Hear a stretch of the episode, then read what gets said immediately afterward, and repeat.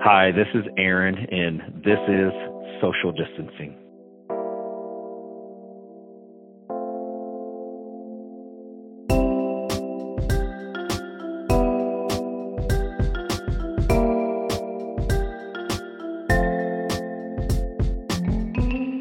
Episode 11 Three Easy Steps.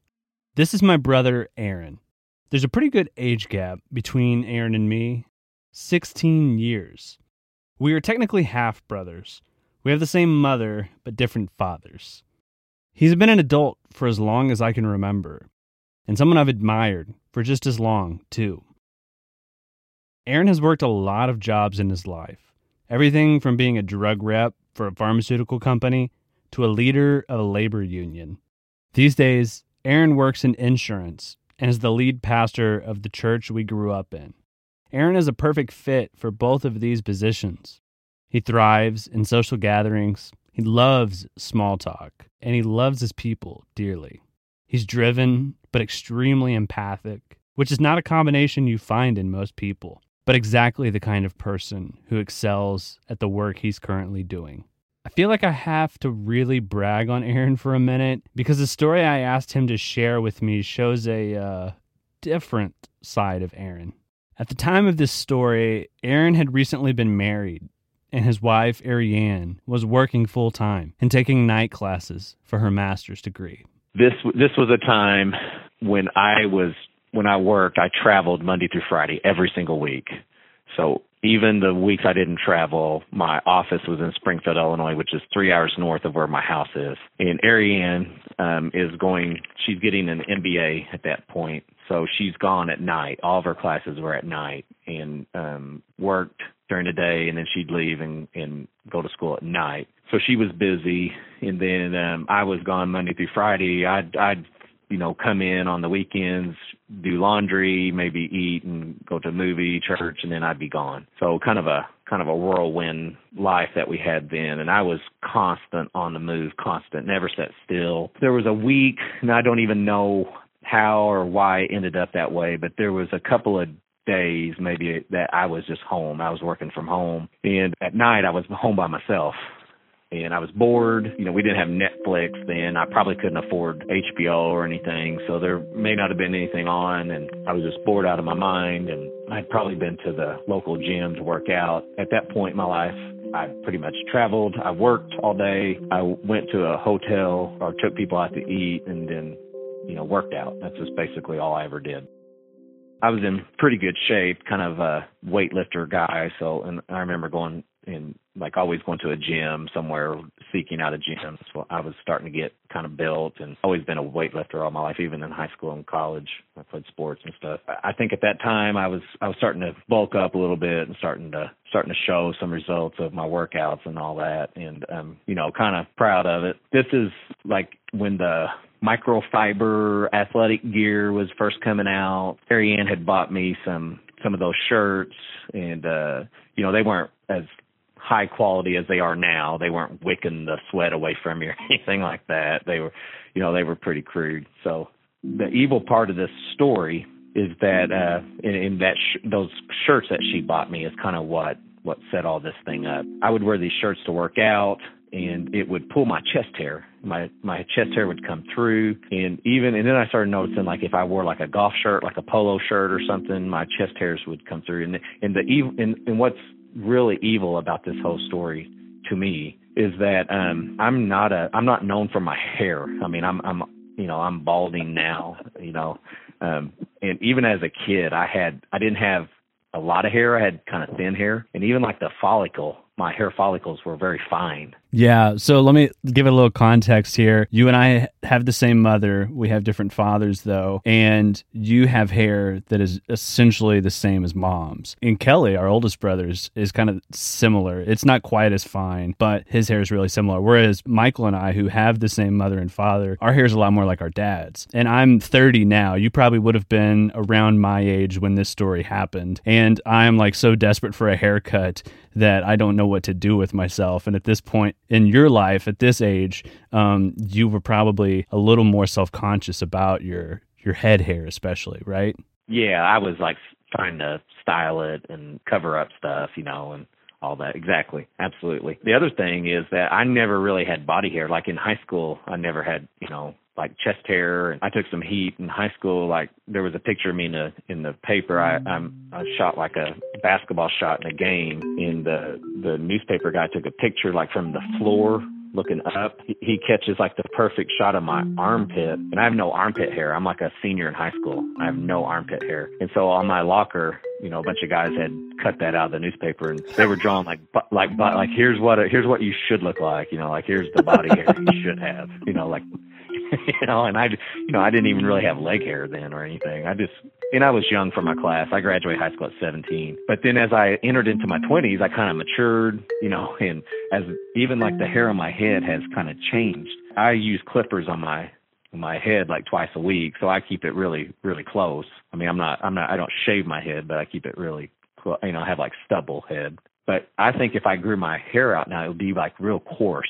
And that was what was happening like in in my 20s and especially like at this time when the story took place i was developing like chest hair and it was like really coarse and it would like poke through the shirt. And then like if you wear an exercise shirt and you're doing bench press and it's ripping the chest hair out of your chest you know it, it's bad. So i was like kind of struggling with that and i was starting to you know like show some some progress for my workouts. so i didn't really like being my chest, you know, being covered up with a bunch of hair. Anyway, so I'm I'm home and you know I've got this chest hair that's been poking through these shirts and it's been ripping out. Um, I'm bored out of my mind because I'm used to traveling and working and everything. And my wife is at SIU, get you know, at a master's class. I, I just been to the gym and uh I'm there and I'm bored and no adult supervision so to speak and uh, you know I got like all this time on my hand and and um, I've got my shirt off and and I'm walking around and I'm probably like flexing it off in the mirror in the bathroom you know like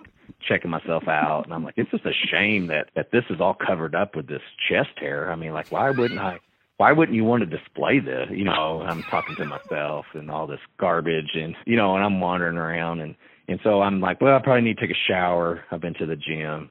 So I'm thinking, what could I do to get rid of this chest hair? I mean, I, and so I go through this conversation in my head, this debate, you know, like, do I want to like razor shave it? I was like, I don't think I want to do that. You know, it's going to come back as like my face, stubble on my face. You know, that's going to be horrible and you know, and then I've you've always heard the wives tale, you know, it's like if you sh- shave, it's going to come back like eight times thicker, like the Seinfeld episode, you know, where he shaves his chest and then turns into a werewolf, and so I, you know, I'm going through this dilemma in my head, like, what do I do? And I was like, you know, this is terrible. I, I never had body hair, you know, I can't grow hair on my head, but now I'm growing, you know, on my back and on my chest. I mean in my ears. What like what's going on here? I'm pilfering through the cabinetry because if you remember, I, I it was my house. I I lived there technically, but I was never there. Like my belongings were in bags and suitcases.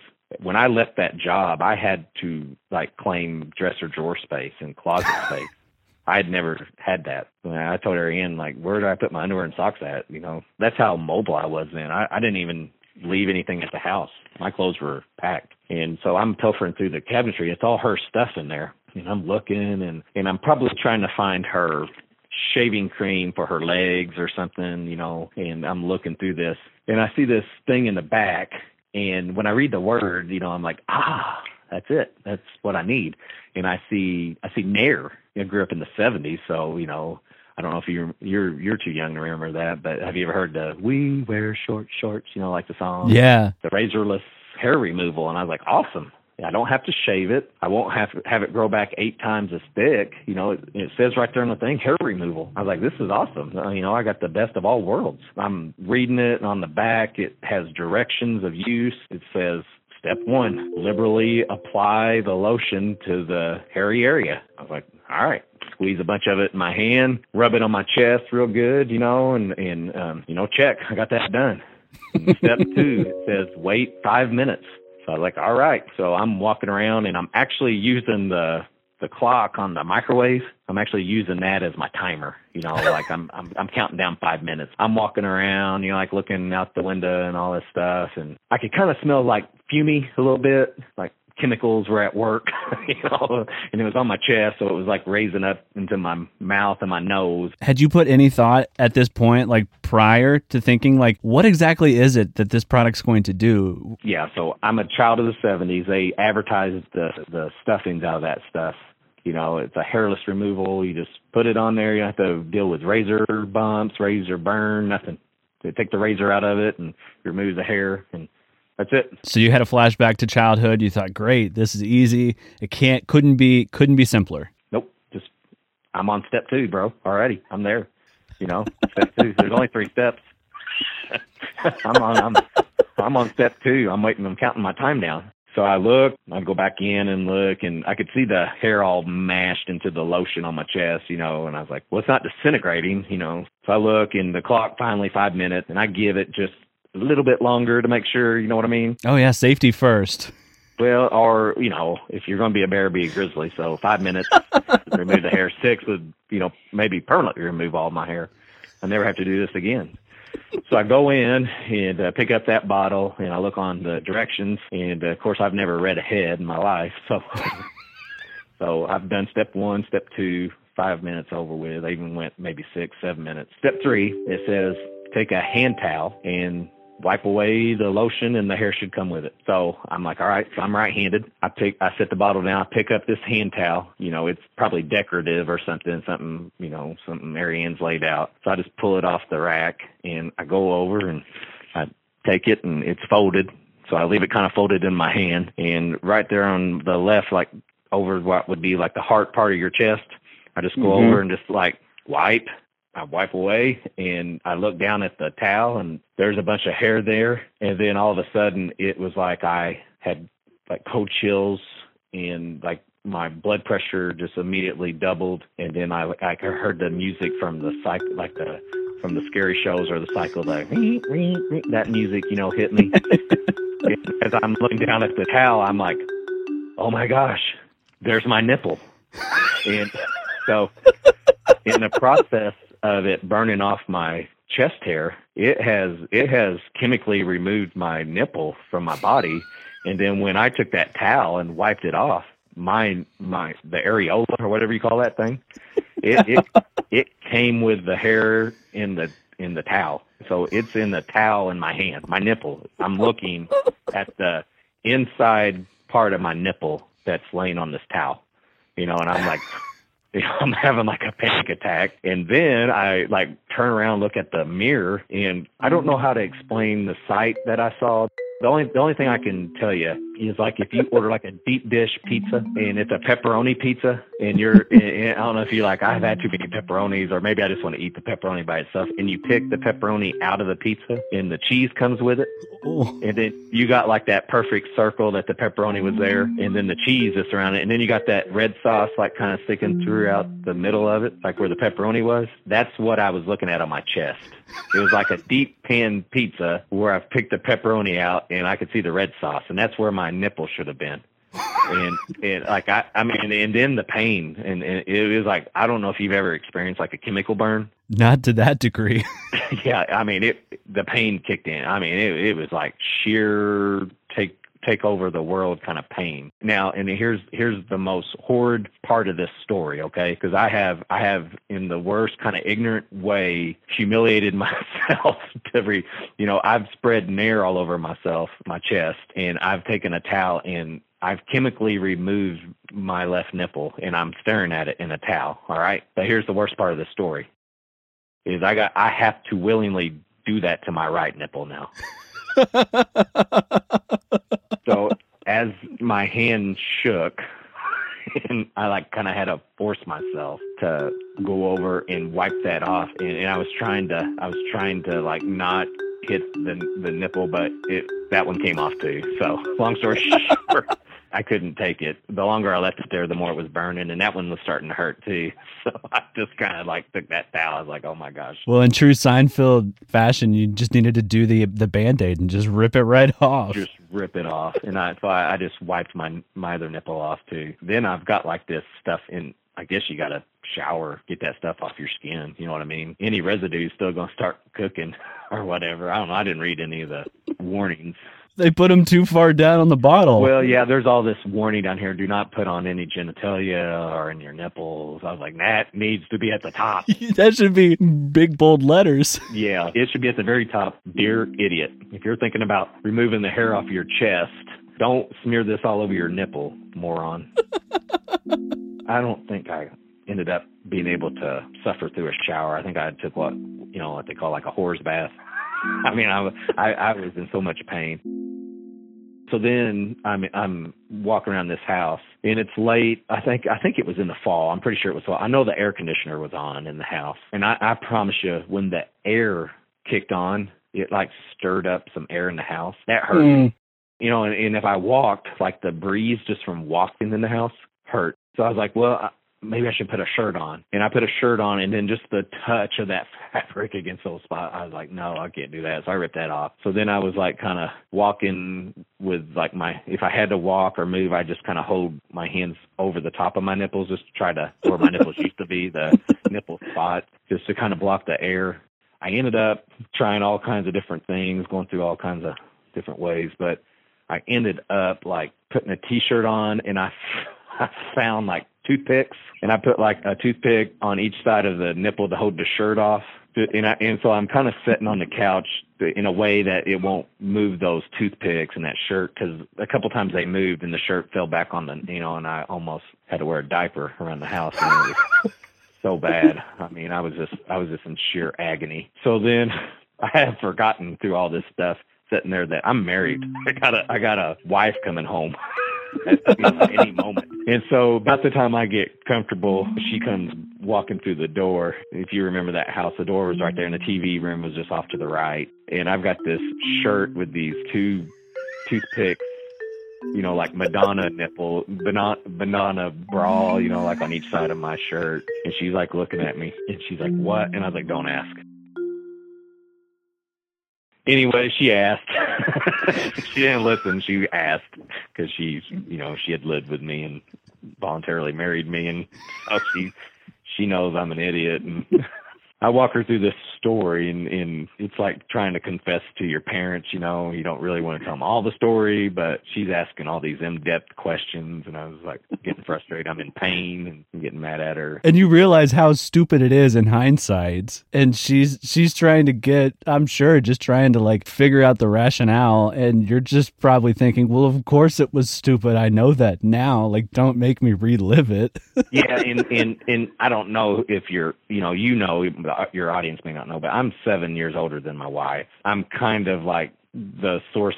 It, it's it's kind of a sad situation for our family, but I'm usually the source of wisdom.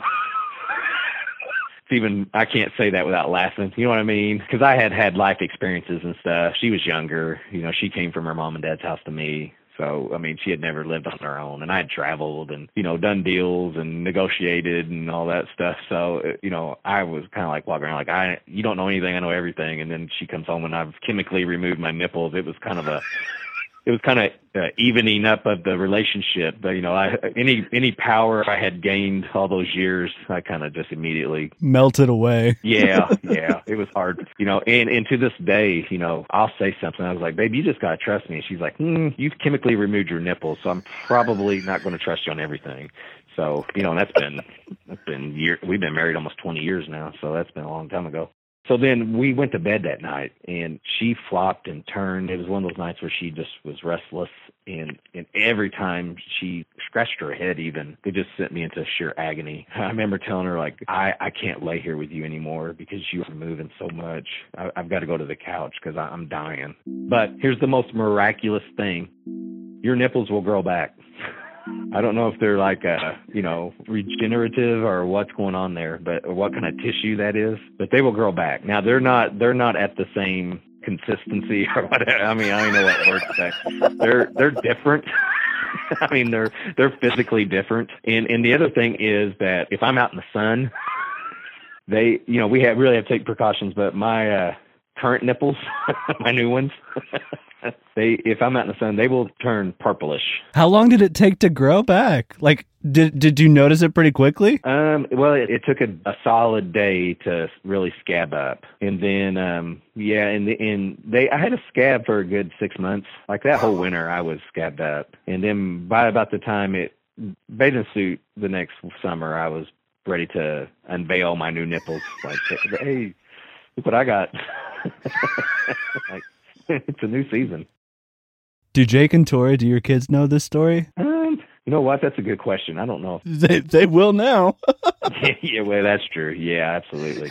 And here's the here's the thing is, uh, you know, I come from a long line of storytellers, and you know, we've never let a good story get in the way of the truth. But I will tell you this: that I have not fabricated or even I've not even embellished anything on this story. In fact, I've under embellished it for the protection of my myself I've done a lot of stupid things in my life, and I've got a lot of scars to prove it. But my my my my nipples are probably the most painful.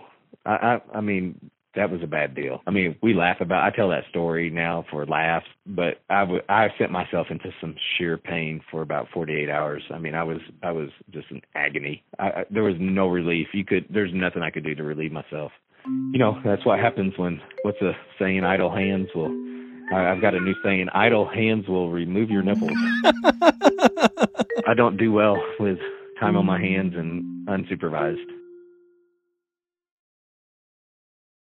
We're living in a time where people are stuck at home and they're feeling anxious and they're feeling isolated. What advice do you have to people who are currently participating in social distancing? Yeah, so that's a great question. One thing that I've learned, especially through, and you can imagine some of the stuff I've done to myself, just by listening to one story. You know, you can imagine all the predicaments I've put myself into and and, and, and all this. But you know, and I look at life, it can either be exile or it can be an exodus. I mean that in a biblical term. And there's a huge difference between, you know, being in exile where you're castigated out and you're just alone and you're just in a time of nothing really happening with no direction and you're wandering or there's an exodus you know you are moving and you're in a you're in a transition and a journey but you have a destination. And yeah sometimes you get off track and you move into different areas and you take a wrong turn here and there but there's a destination.